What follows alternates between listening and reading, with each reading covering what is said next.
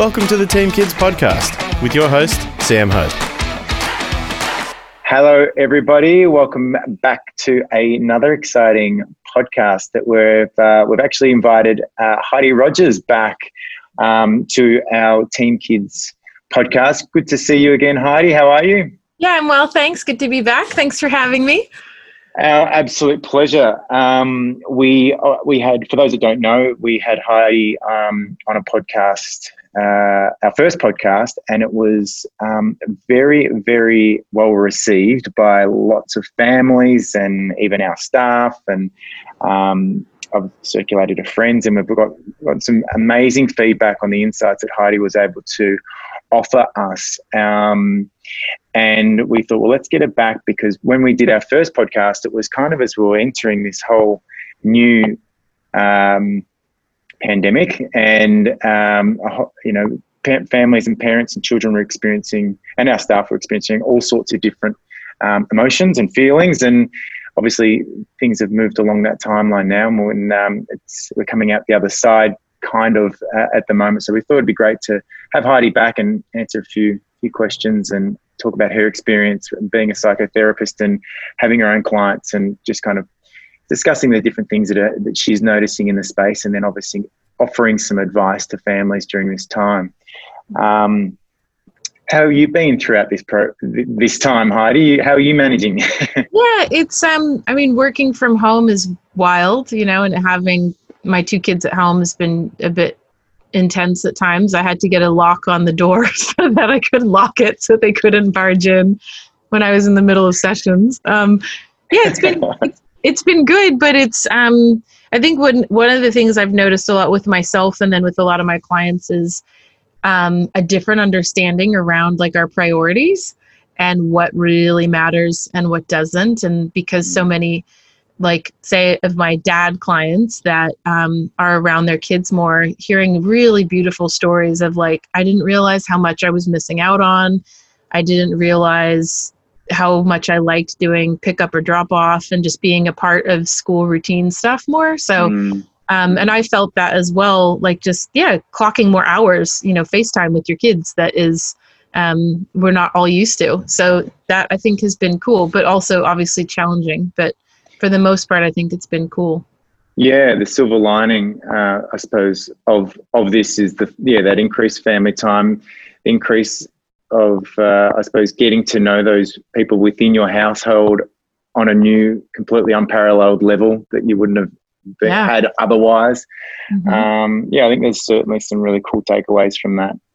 Um, so today we wanted to just kind of, I suppose, deep dive a little bit more or, or cover a few different things, but um, maybe you want to just kind of give us a little bit of a summary of the things you want to cover today so people can mm-hmm. get a bit of an understanding from the outset what we'll be chatting about.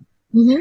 Yeah, so I'm kind of thinking what I wanted to cover today is what do parents need to kind of hear or know about now with this new normal? Yeah, we're kind of going back to, you know, old life, but it still feels different. It's not fully the same.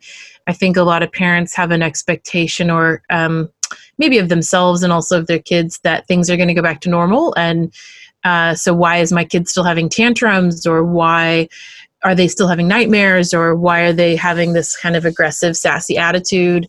Um, so i kind of want to explain a little bit of what's going on for kids like mm-hmm. because i think a lot of times we forget as parents that all behavior well as humans that all behavior is communication. And so our kids will communicate to us through their behavior.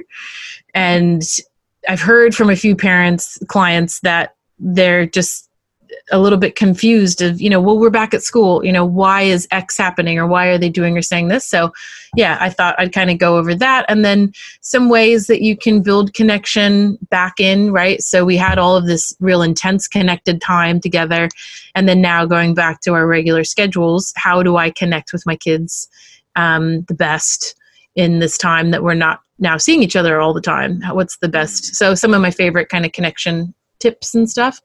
Um, and then maybe a little bit if we have time or if you think it's helpful to talk a little bit about anxiety and how it manifests and what you can do to help your kids with that. So yeah yeah. yeah, yeah sounds good.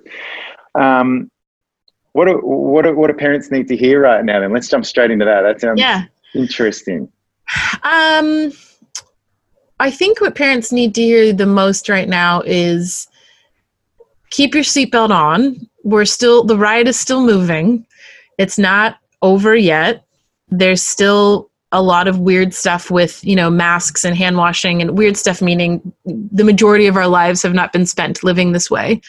You know, isolation, um, distancing, cafes having you know seats spread out like there's still a lot of weird stuff going on for kids i think in terms of what they see so mm. i think reminding ourselves that yeah the kids are back at school but it still is different. It still is not the same. You know we're not going to their classrooms to pick them up. We're picking them up from outside the school gates and stuff. It's just all a bit bizarre you know?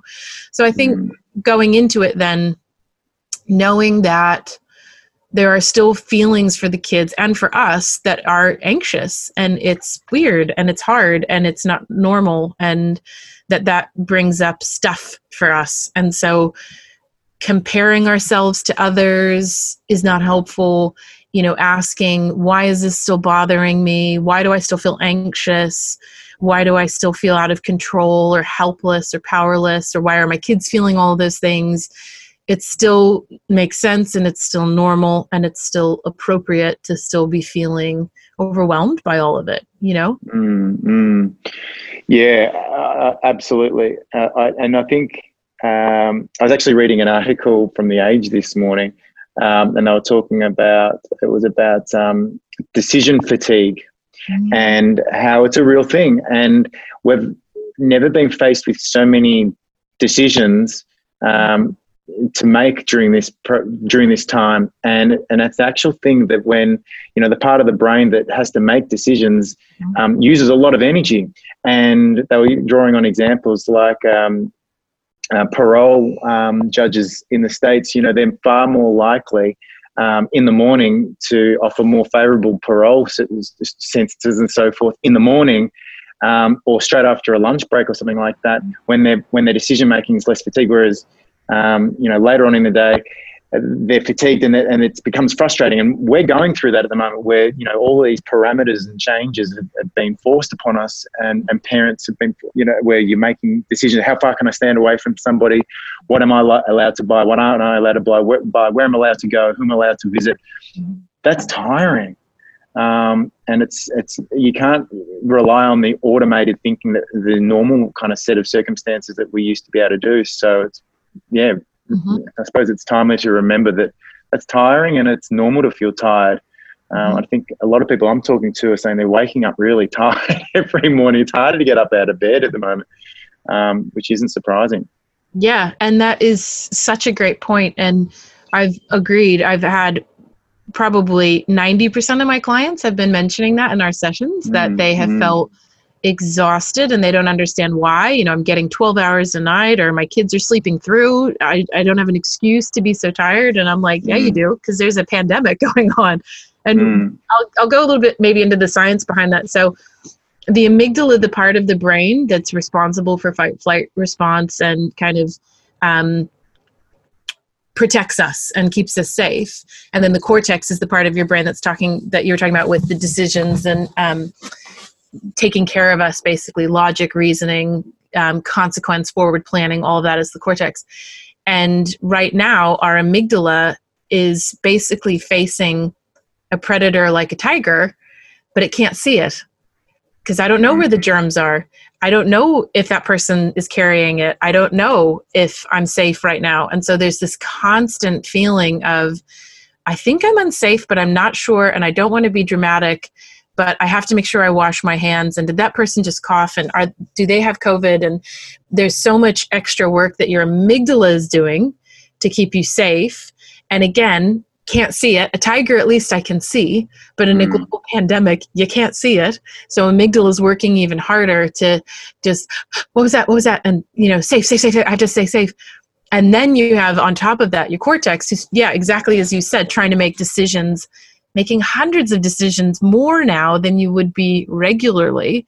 Um, and that's also a big part of why people are saying um, they find Zoom so draining. They'll say like i can have you know a lot of phone calls or i can have a lot of face-to-face meetings and i'm fine but I, I'm, I'm noticing i'm having all these zoom meetings and i'm exhausted at the end of the day and that's because your brain is working extra hard to read body language like mm. right now i i can tell your tone your facial expression a little because i can see you right on the mm. screen but if we were in person i would be picking up your energy i'd be able to pick up if you were fidgeting i'd be able to pick up all sorts of other things that when you're on a screen you can't and mm. so the brain is taxing so much more of its resources and kind of capacity which again contributes to the fatigue that a lot of us are feeling and lack of motivation. That's what a lot of people have been telling me too. Like, I'm just not motivated to exercise. I'm not motivated to clean. I'm not motivated to play with my kids. I'm not motivated mm-hmm. to do mm-hmm. anything. And I'm like, Cook yes, preach. yeah, make dinner. Totally. Yeah. Mm-hmm. Oh my gosh, my Uber Eats account, I'm horrified compared to like this time last year. Oh, yep. Uh, same. Yeah. So, in terms of what parent need, parents need to hear, then it's that this is okay. This is normal to feel this way. Um, anything else? I think to sum it up, what parents need to hear right now is this is hard. You're doing your best. None of us have a script for this. None of us have ever done this before. So, you doing your best is okay, and that's mm-hmm. enough. And please have compassion on yourself that mm. this is hard what we're going through right now mm. the financial instability so many people are losing their jobs not sure if they're going to lose their jobs mm-hmm. kids are all out of sorts because their schedules are so different and so much you know so much of their little worlds are are flipped upside down so i would say the the biggest thing parents need to hear right now is you need to have compassion on yourself and you need to have compassion on your kids but also we're not out of the woods psychologically and emotionally with what is happening. Yes, life is somewhat returning back to normal, but that doesn't mean how you feel psychologically mentally is going to just shift because we're all still doing a lot of zoom meetings. We're all still social distancing. We're still isolated. So a lot of the same stuff is going to still be there. Feeling anxious for quote unquote no reason um, easily irritable stressed no motivation um, and then if you know if all those things are happening within you they're happening within your kids. So if your kids are being more angry snapping fighting between kids um, aggressive or just anxious having a hard time falling asleep staying asleep all of that is just normal. And in some ways i'm like i know that doesn't help because it's like well great but you know what do i do? And we can get into you know what are some things you can do but basically it's just sort of like hug yourself, pat yourself on the back. You've gotten through months of this stuff now.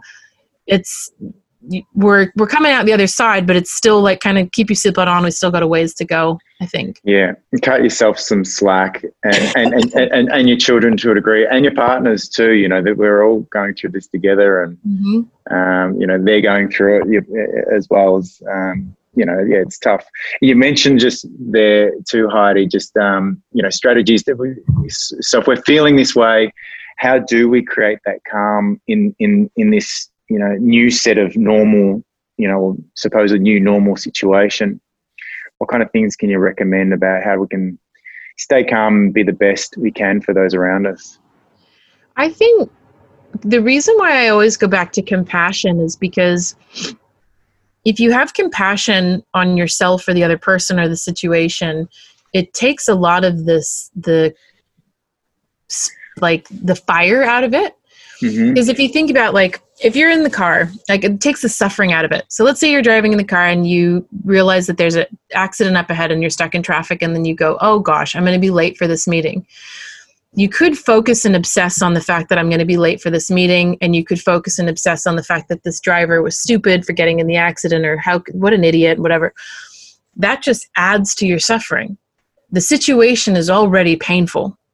But if you then take your thoughts to this place of, ah, oh, that driver, and oh, I'm mad at myself, I should have left earlier, and you just stay in this place of like rage at them and yourself, and you're blaming them and blaming me and blaming everything it's just like whoa whoa whoa it's already hard when you add all of this mental kind of crap to it you just make it even harder it's like the pain mm.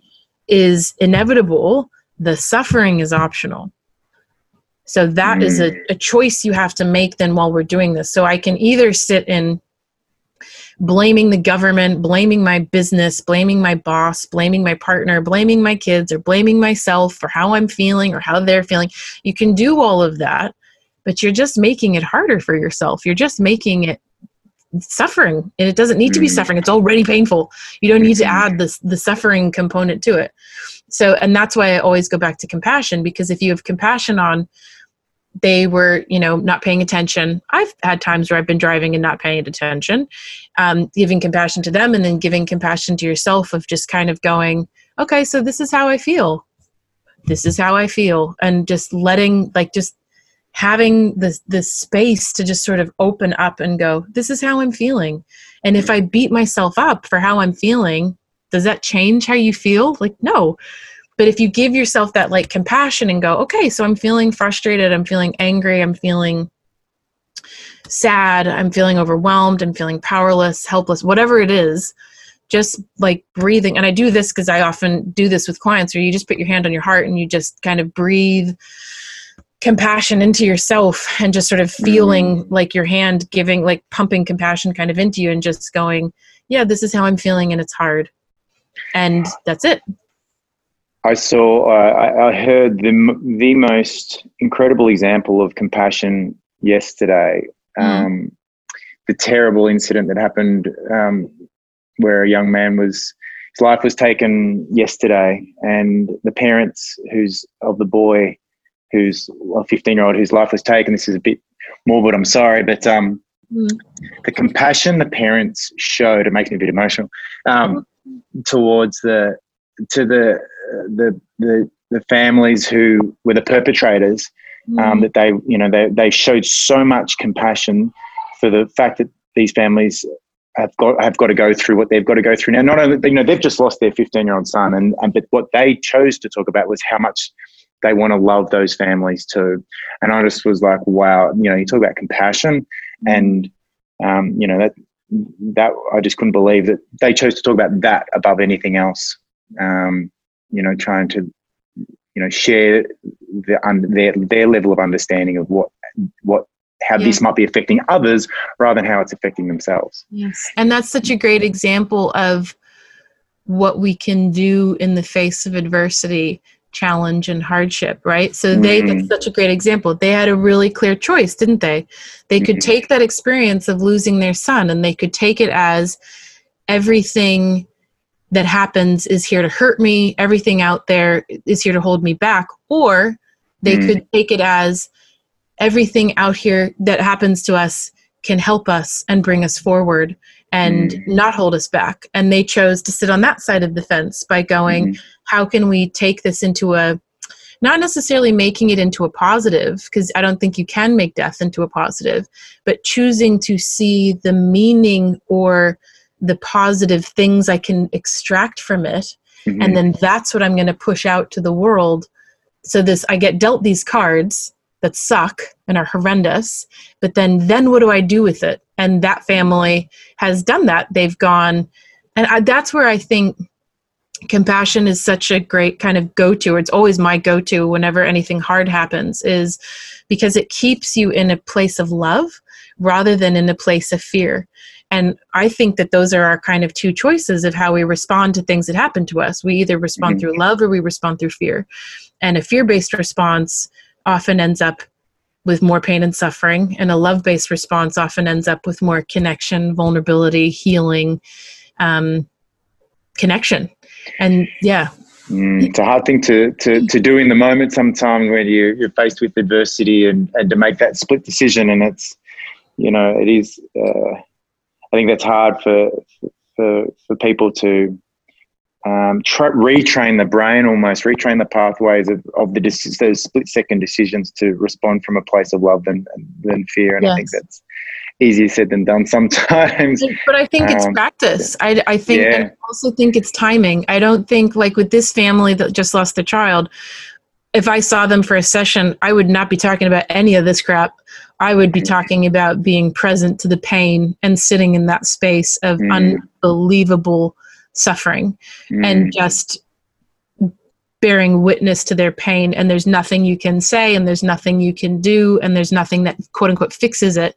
It's just sitting alongside someone in that pain and not trying to fix it and just i see you i hear you and this is hard but i'm with you. Mm, mm, mm. and kind of focusing on that. And then i think in time families that i've worked with that have had tragedies in time you can get to a place where you are curious and looking for the meaning and how can i make this positive and how can i learn something? How can this how can this experience teach me something? What can i how can i grow from this situation? But that mm-hmm. comes in time and that there's no timeline for it. It's not a 6 months 6 years 10 years kind of thing. It's in your own time. And that's what i say to clients you know if they say i'm still obsessing about this and this quote unquote still bothers me this shouldn't still bother me whatever the adversity whatever the the pain point is and i always say like where did you get the timeline? Where who told you that this is Mm. supposed to only bother you for this amount of time and now you're supposed to be over it? Like it doesn't work like that man. Like it's your and then back to compassion. It's your own timeline and what works for you. And what i often find is when you breathe compassion into it and you give yourself permission to feel how you feel that's often when it dissipates that's often when it passes you know so people say like i don't want to feel like this. I hate that i'm feeling like this and this just rejection rejection rejection to how i feel. When you start practicing being i don't want to say acceptance because i hate the word acceptance. I, I prefer saying flexible to change. When you start becoming more flexible to change rather than accepting everything that happens but being flexible to change you start getting in just the habit and it's a practice and you just get better and better and better at it with all the little things that happen. So you stuck in traffic. I'm flexible to change. I'm flexible to change. You know they get my order wrong at the cafe.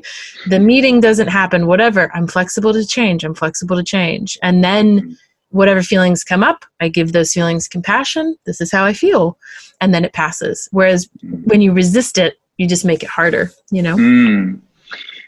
Yeah, and I suppose we're kind of uh, going on to the next topic, which I was interested in. So, so now what? And what are some for parents? What are some kind of life keys?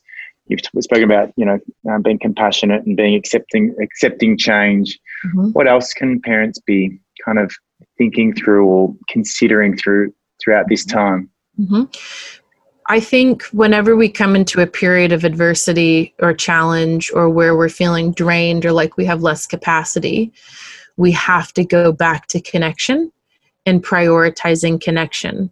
So, not prioritizing grades and academics, not prioritizing cleaning your room and doing your chores, but prioritizing like this, you know, eyeball to eyeball, seeing each other, spending time together, even if we're just sitting next to each other watching a movie and we're not talking, we're still connected. Or talking and, and cooking together or playing games together or whatever, but just connecting is so important. And I think what a lot of us get wrong as parents is one, we pick the wrong time to connect and we have our own little agenda of when we think i call it the like steven spielberg effect where you get in your head that you're a director and you're you're shooting this movie and you have this whole idea of i'm going to pick you up from school and you're going to hop in the car and i'm going to say how was your day sweetheart and you're going to say all of the things that happened that were negative all of the things that happened that were positive how you're feeling in your heart and you know the psychological stressors of the day. But no what happens is we pick up our kids and you say how was your day? And they go fine and then you dig and dig and interrogate and then they get cranky and then you get cranky that they're cranky and you feel shut out and you know spirals sort of down. So i think with connection we have to remember we're not steven spielberg. This is not a movie. And our little timelines that we have and this i think goes for anyone if you have kids or not like um, for any of us how we think it's going to go is often not how it goes. And we have to be again flexible with change that i have this agenda and i have this idea in my head of how i want pickups to go or when we're going to have a, a deep and meaningful chat you know and you know we could sit down to dinner and i have in my mind that we're going to talk about our next podcast and we're going to talk about what you know this is what we're planning and these great things. And you're thinking about wow, the footy's back, and I wonder what's happening with my team this weekend. And you're in that state of mind, right? Mm-hmm. And then I'm saying, you know, Sam, but but you know, we said we were going to catch up for dinner to talk about these things, and I have this whole agenda in my mind of what I wanted to talk about and what I think we should talk about, and you're in your whole other world, and Mm. that happens, I think, so often in relationship, and it, it's such a barrier to connection. Does that make sense? Yeah, totally. I'm already thinking about the game on the weekend and who's playing who. Who do you bear it for? Who do you bear for again? I don't want to talk about. It. No, it's, um, um, yeah, we're going off topic, but Hawthorn. Uh, I go for Oh, Hawthorn, okay. and uh, yeah, we, we lost pretty bad on the weekend. But anyway, that's another Yeah, I'm story. Carlton, so I'm with you on that. um, cool. Anything else in the, you know? So yeah, connection, spending that quality time, not not expecting to go to necessarily to script those Mhm. conversations or those connections. Yeah, the best the best time. Yeah, get it when you can. The best time I would say. So parents will often go, okay, so what you're saying is, you know, when they get in the car or before school, if those aren't the best times for connection, when is the best time for connection? And the biggest thing I would say is it's usually not convenient is when kids want to talk to you. So if you can try to be available mentally, emotionally, um, physically, even if you don't feel like it, try to make it look like you are available. You know, like if you're getting ready to go out for dinner and your kid comes in the bathroom while you're getting ready and says, you know, hey, can I talk to you for a second? And in your mind, you're like, no, because I'm running late and I need to get ready. If they are coming to you or just like they come and, you know, sit down on the couch next to you or sit down on the bed and you get a sense that they're kind of I don't know, loitering and kind of hanging around, that, Mm. that's usually an indication that they have something they want to talk about. So if you can try to be sort of switched on for that and then try to stop what you're doing, text your friend and say, I'm going to be late and just, just try to see. But definitely for most kids, the best connection hour is um, bedtime. And it's hard because most parents are done. Mhm. I know I am, man that decision fatigue. exactly decision fatigue and also compassion fatigue that's also Mhm. another fatigue term where we do get compassion fatigue especially if you think about friends who have a lot of drama or a lot of stuff going on you know you get to a point where you're like i can't hear her talk about this one more time i can't hear Mhm. You know them complain about this again they're just not doing anything about it or whatever compassion fatigue is real and we Mhm. definitely can feel that with our kids if they're complaining about something again and again so if you can be available in the evening that's the dream time for a lot of kids sometimes for some kids it's first thing in the morning it has to Mm. do with um, the hour i forget the word but it's basically the hours right before sleep and right after sleep because the body is getting ready for a very vulnerable state right? Sleep is the most vulnerable state your body can be in as a primal being because i'm Mhm. most susceptible to predators because i'm offline right? So right before sleep we're very vulnerable and right when we wake up we're very vulnerable. So if we can be available and be present and like you know um, excited to spend time with our kids and and deeply connect with them around bedtime or waking up then that makes it even more likely that they'll open up and share with us. But the irony of the whole thing is that's the last time of day you want to connect with your kids because you are tired you've been working all day you've been dealing with them and their siblings all day and you're just looking at your watch going dude it's six o'clock shut up get into bed and it's eight o'clock. I want to watch my show.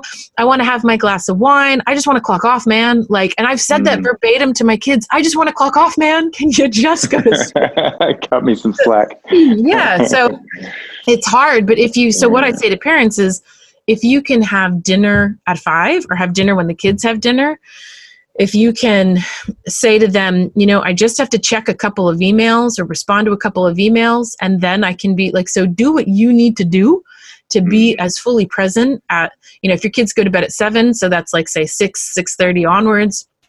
If they go to bed at eight, that's seven, seven thirty onwards. Being the most present that you can be for them, so that if they want to open up and talk to you, you can. You're not stressing about the email you have to get back to or that you're hungry or that whatever you know and that's i know i hear myself and i know how hard that is but if you can really block out that time to be present that's when you're going to get the juice man. That's when you're going to get the good stuff from your kids is right before bed. Mm. and also the older kids get the later that gets so teenagers they're not going to open up about their heart and how they're feeling at 4 p.m or 6 p.m that's going to be like 10 11 12 midnight you know that teenagers will open up and tell you. And a lot of parents say like i can't stay up past 10 man. And i'm like mm. you gotta try you gotta try because that's when it's on their clock you know? Like it doesn't matter that you want to talk at 8 p.m that's not how how teenagers roll man. They're mm. way more open to share their heart later at night just don't fall asleep on them. You know, you trying, I'm, I'm trying to be there for you, but I keep falling asleep. it's 10 p.m. I was in bed normally an hour. Yeah, the things, the things, uh, the things parents do, huh, and the sacrifices. it's just yeah, never ending. So, in terms of you know, you're talking about, I suppose, trying to be a little bit disciplined with, with setting that time apart, and you know, again, it's about sacrificing a bit of your time and perhaps. Um, making that space available to have that connection. You talk about new foundations or new mm-hmm. new, new things. Is there anything else? Um, I know that was something else you mentioned earlier. Is you know creating new foundations. Um, do you want to mm-hmm. expand a little bit more on that, or yeah, so some just I want to say one more thing about connection too. Sometimes with some kids, especially um, teenagers or some kids who maybe don't like to talk about their feelings or sometimes boys i find this with a lot of my clients they open up more when they're doing something and we're not mm. just sort of mm. staring at each other so if that's sport or cooking or in the car that's probably one of my favorite tips for parents is having chats in the car saying do you want to just go for a drive and then pick an ice cream shop that's like you know 30 minutes away so we have a nice chunk of time in the car to talk and that often is a, a less confronting you know, going for a walk, you know, it's a less confronting way for us to have a deep connected conversation, you know? I love that. Mm. Choosing a, a, a, desirable place to go that's a good distance, it'll just create that that time and that space. Um, and going back about, but going back to the sitting opposite and kind of uh, opposite, uh, particularly with, with boys. I remember when um, when I when I'm teaching or when I was teaching, um, I'd often just take um, take them for a walk around the oval, and that sense of it's almost like a pack. You kind of we're working together here, and that and the the, the movement, um, and that you're not facing each other, just going for a walk, side by side, in it together. Let's just step by step, you know, talk this out or, or, create that space was really, really powerful. Or even go for, I used to run around the, the oval sometimes with them um, if they were really energetic or they were worked up. Mm-hmm. Um, and just boom, changed changed the dynamic. Yeah, and burn the energy, burn the energy off by discharging yeah. some of that adrenaline and cortisol by running or walking yeah. Or, or, yeah, getting it out rather than bottling it up. And mm. I think too another favorite I have would probably be texting, text conversations. I have a lot of parents that say, obviously depending on the age of your kids, but um, yeah. text conversations can be key in getting your child to open up um, and or or having difficult conversations you know that can be much less confronting and they feel like they have less pressure on them to respond straight away and you also have more time to be thoughtful to respond rather than react which is what we mm-hmm. do a lot when we're with kids is we react because they push our buttons. So learning how to just respond and when you're writing back and forth you have time. You have that little bit of space that you can think a bit more about what you want to say or how you want to phrase it.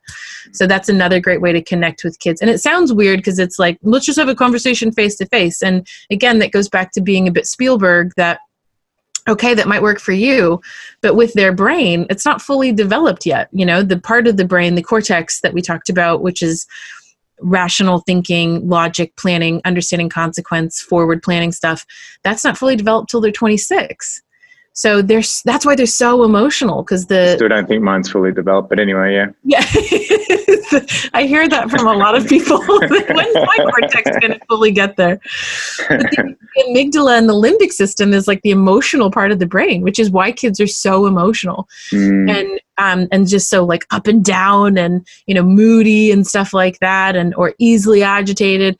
Literally, their brain is not fully developed. They don't know mm. how. So when mm. parents, when I overhear parents like, I don't know, at the supermarket or something saying, you need to calm down, or as soon as you calm down, then you can have the toy, I'm just like, you're asking them something literally that's impossible for them that that because that ability to soothe and regulate isn't there yet or even the Mm. term like people use with babies they need to learn how to self-soothe it's like dude the part of the brain isn't there yet that can do that that's Mm. what we're supposed to do as their parents is co-regulate and regulate for them and soothe with them rather than Mm. making them do it on their own. But so with the foundations thing, um, I love doing family meetings and I love family meetings because it kind of encompasses a lot of the stuff that we've been talking about, like connection and um, making them feel seen and making them feel heard.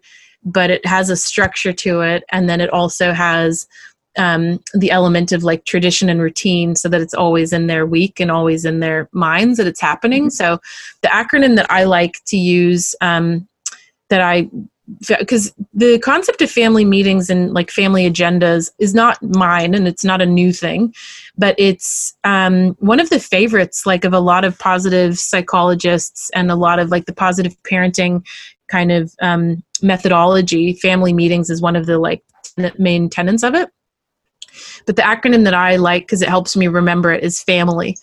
And so the first one, so basically we have a set time. And I think too, we have to clarify when you and I think about having a family meeting, we probably think about what a family meeting was when we were growing up, which was lame and full of someone's in trouble. And it's basically just like a criticized fest of 30 minutes where you just sort of sit there while you get yelled at or whatever. And It's an then, intervention. yeah exactly exactly yeah it's an mm. intervention and pulling someone up on whatever so that is mm. not what i'm talking about so we have to reframe what when i say family meeting it's not what we grew up with it's a different way and there's there's an agenda to it there's a method to it so F, the first letter for family acronym. So F is for flattery, which is compliments and appreciation. So we start the meeting with everyone sharing. And depending on your age you know you might have a 15 year old who's just sitting there hating life and doesn't want to participate and that's okay.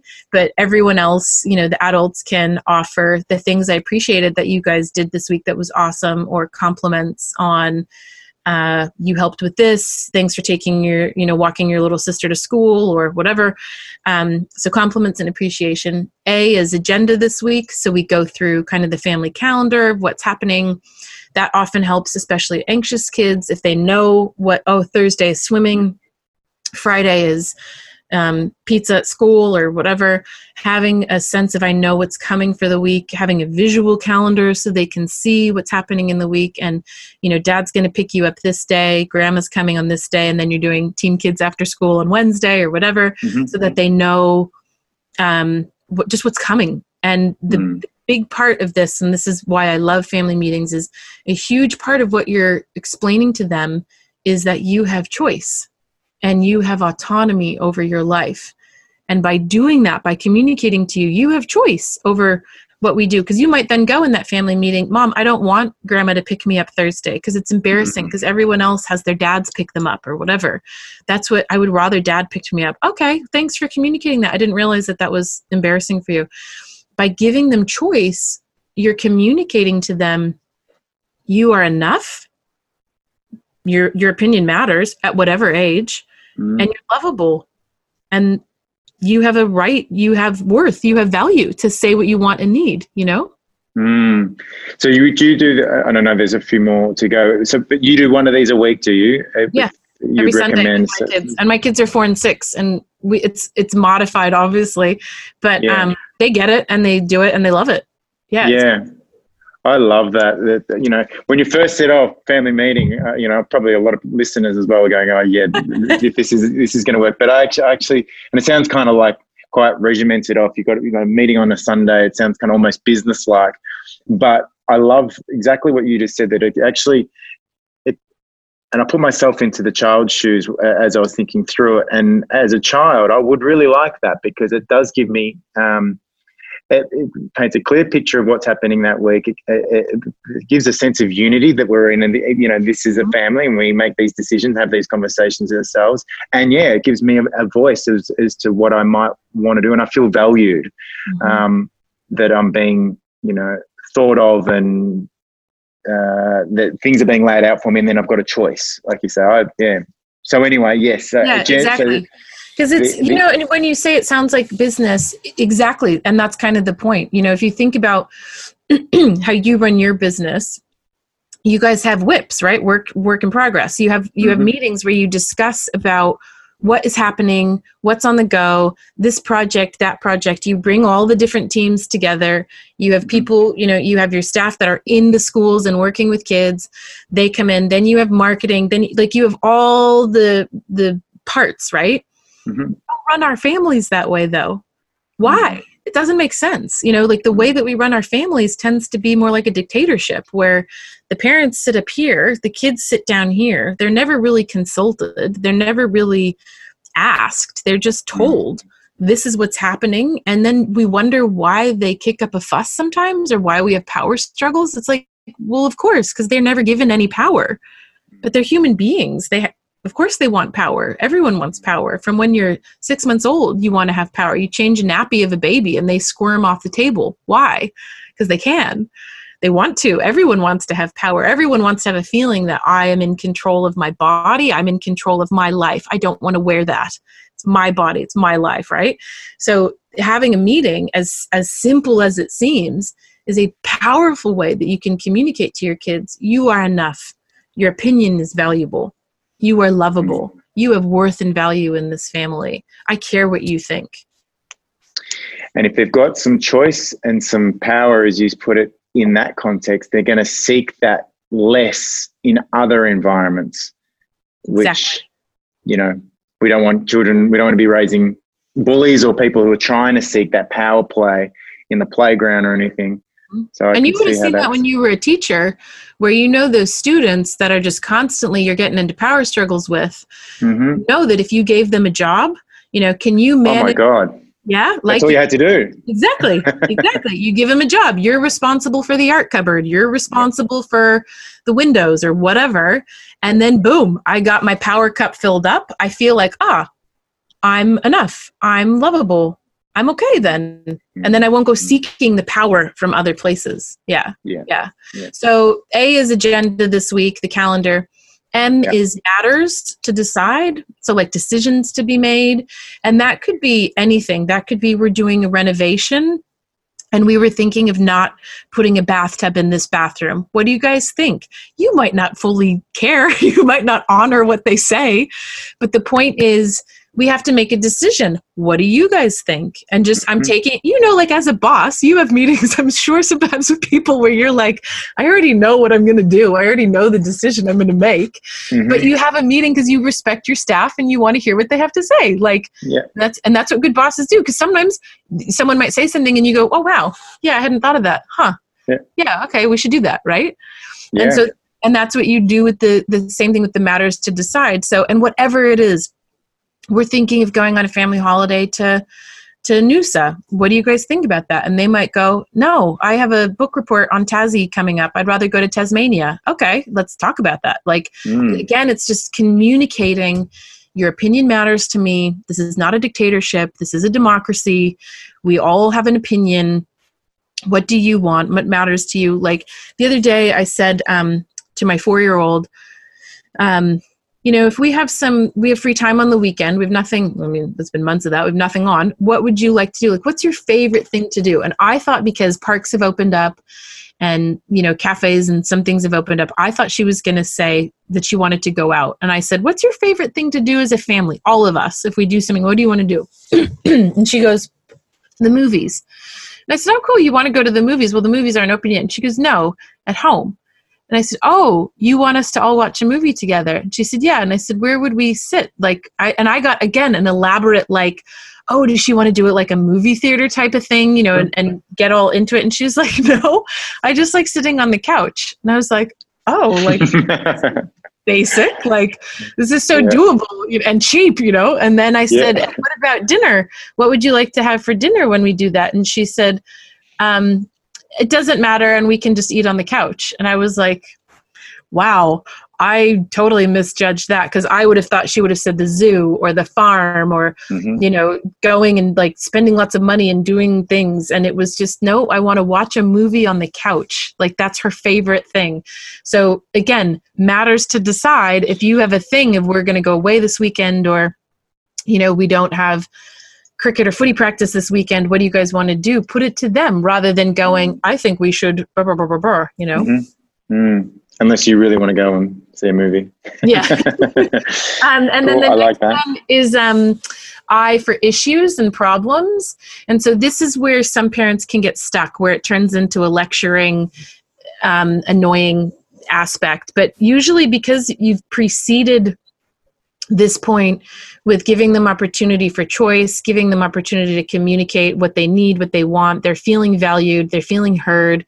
So then they're more open to having kind of a discussion around hey you know you said you were going to be home by four and then when you weren't home by 4.15 i started to get worried um, and then i called you and you didn't answer your phone. And that just really concerns me when that happens. I need you to te- send me a text or something so i know where you're at or do you know what i mean? So you can have these kind of problems that are discussed not in the moment when emotions are high. We can discuss it to kind of go what was going on for you? You know why was that happening? Or what you know you, you kind of you know that you're supposed to swing by your sister's classroom and pick her up. Why why didn't you? What happened there? And we can kind of get curious rather than you know Mhm. mad and you did this wrong and whatever. Mhm. so yeah the i is for issues and problems. Um l is for learn. So that's like a teachable moment where you can teach them something. So this some parents do lasagna. And i teach you how to make a lasagna or some parents do uh, questions that you will put questions into a like a hat and so they're anonymous and then you can answer them. So it, they, the kid could write something like um, uh, say a boy put his hand on my leg the other day and i didn't like it but i didn't know what to say. Mhm. okay there's a beautiful teachable moment where i can tell you what you do in that situation. Or um, what's another one i've heard? I didn't get invited to a party and it makes me sad and i don't know how to tell my friend i don't understand why i wasn't invited. Teachable moment. So it can be anything from how to make a lasagna to deep you know mental stuff and then it could also be um, again depending on the age when you go to a friend's house for dinner and they make something you don't like they're the you know the parent makes something you don't like what do you do how do you handle that situation? How do you politely say no thank you or i don't like green beans or you know just I'm allergic to that. yeah exactly. That's the go-to. Um, what how do you handle that? Or if you are at your friend's house and they invite you for dinner and you don't want to and you want to go home what how can we communicate that to each other? Um, Mm. do we have a secret code? You know like i had actually with my mom growing up with my parents i would say if the, i was calling on the phone to say can i stay for dinner and i didn't want to i would say and there's you know my friend standing right there i would say um, are we having chicken for dinner and that meant pick me up please because i don't want to be here anymore but i feel Uh. awkward to say that in front of my friend i don't want to hurt their feelings. So my mom would always go, "Oh yes, we are. I will be. That you need to come home." And then I'd go "Oh, I gotta go home." My mom said I can't stay. And that Code. So you can come up with stuff like that. And same thing with texting. You know, for older kids, have a secret text that's like, um, you know, do I have soccer practice tomorrow? And if I get that, that means I go into you have to come home right now. I'm being, you know, a mean mom. I'm going to say, I'm going to pick you up right now, wherever you are. And that's just when you ask me about soccer practice, that's our code that I know I come and get you right now. Mm, Um, you're over it or you're having a fight with your friend or whatever. So, mm. um, yeah, so that's I is for issues, problems where we can, oh, sorry, I'll learn teachable moments. So that's what we're talking about, what I can, you know, uh, a learning that I can give you a skill. Like I kind of think of it as skill building. That's what the L is. I'm, I'm teaching you how to build some life skills. Um, Yeah. And then again, the older, you know, you could be teaching them how to do a resume, how to do a job interview, how to ask someone out on a date. I mean, you could you could do a whole bunch of things, and it depends, I guess, on your comfortability. How to, you know, sport, how to kick the footy, how to throw the ball. Mm. You know, I don't know. You could do a whole bunch of things. And then Y is for yes, which is fun, basically and that is you want to have a snack component, a meal component, because uh, the brain often ad- associates nourishment and meals and food with safety and love and um, connection and nurturing. So you can often nurture your kids through food.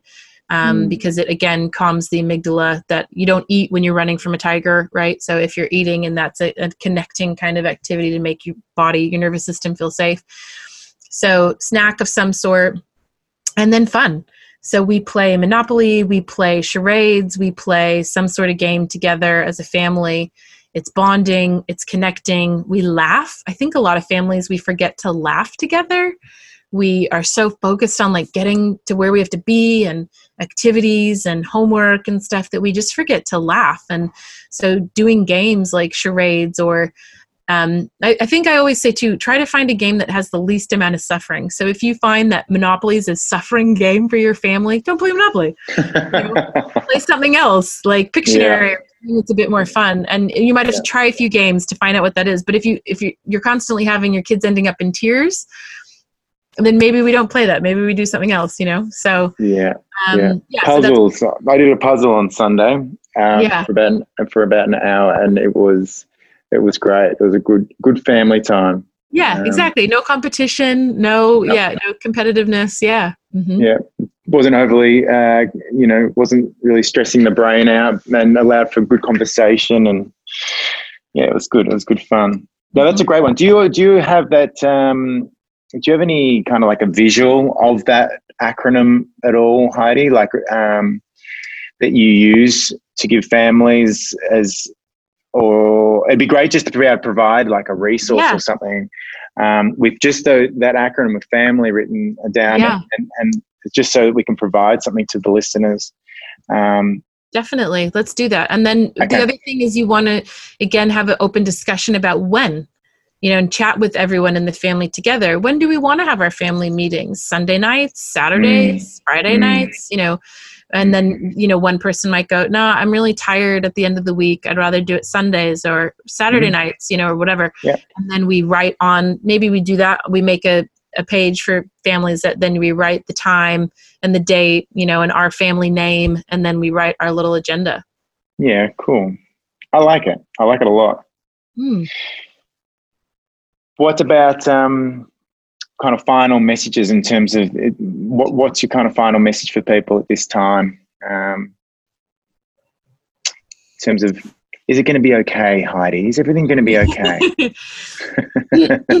it will i think that and you're right that is a very common question i've been getting a lot from people and I've been definitely doing a lot of reassurance for clients as individuals as adults and as parents and as my kid clients as well it's going to be okay and the reason why i know it's going to be okay is all you got to do is look back on your life and every single one of us can see at least one experience that we thought when we started, I'm not going to get through this. This is so hard. Mm, And we've got through it. We've all survived 100% of our days. And so if we know that I, my track record is pretty good, I've survived 100% of my days. So if I know that I've gotten to this point now, why would I stop now? Why is my brain, my body, my capacity, it's not going to stop now. It might be hard, but I can do it. And I know that because you, every single one of us can look back at some point in our lives where we had adversity or challenge or the fear, I'm not going to get through this. And we did. And that's what you hold on to. And that's what kind of guides you is I know I can do this because I've done it before.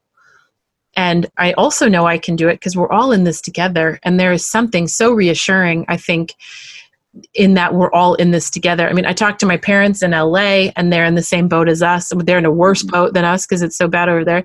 I talked to my friends in New Zealand. I talked to my friends in Queensland. Like, we're all in the same boat right now. mm, And that I think is so powerful to just remember kind of the global experience and that we're not alone in this. And this is this, I mean, things like this have happened throughout the course of history for hundreds of years. There have been massive um, challenges that different generations have faced. And this is one of the challenges of our generation. And we can do it. yeah. We can do it because we always have.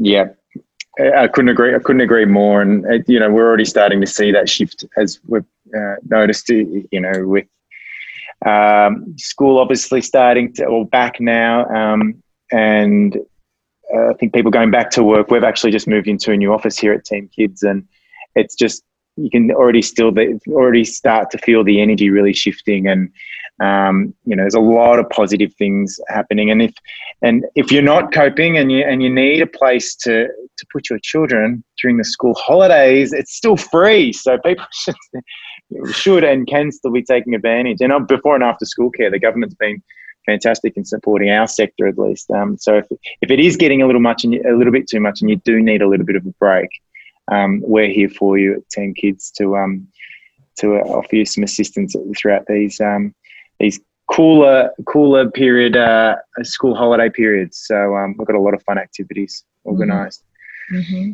Any any last comments from you, Heidi, before we wrap up?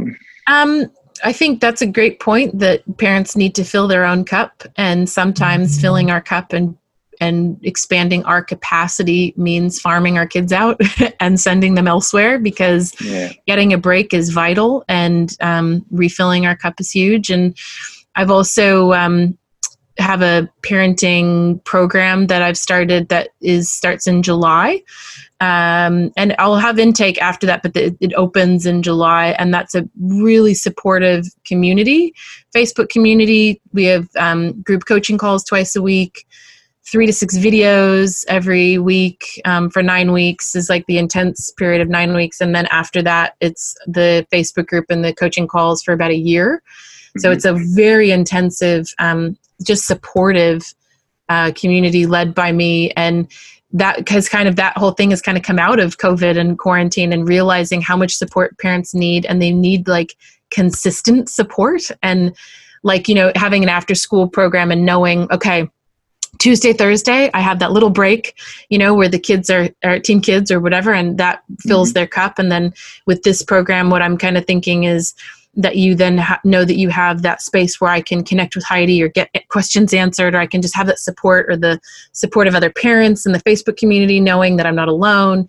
So that's something that is um, I wanted to offer to Team Kids families as well that if they want to learn more about that or if they want more support during this time, if they just go to um, HeidiRogersTraining.com.au, there's more information about that on there. So yeah, wonderful, excellent. Um, and if you haven't already realized, Heidi is an absolute superstar when it comes to this, uh, this sort of stuff. So um, tell your friends and, and check out yeah, HeidiRogersTraining.com.au. And um, yeah, thank you again so much, Heidi. I love love sitting and listening and learning all of the different ways to be kinder to ourselves and I suppose manage these interesting times. And um, yeah, I, am sure lots of families will have got a, a lot of golden nuggets out of the conversation that we've had again today. So really appreciate your time. Yeah, my pleasure. I'm, it's such a privilege to to share this stuff with your audience. Awesome. All right. Thanks, everyone. Thanks for tuning in. We'll be back with a, uh, another episode in the not too distant future. In the meantime, enjoy the winter time, guys. Thanks, Sam. Thanks, Heidi. See you.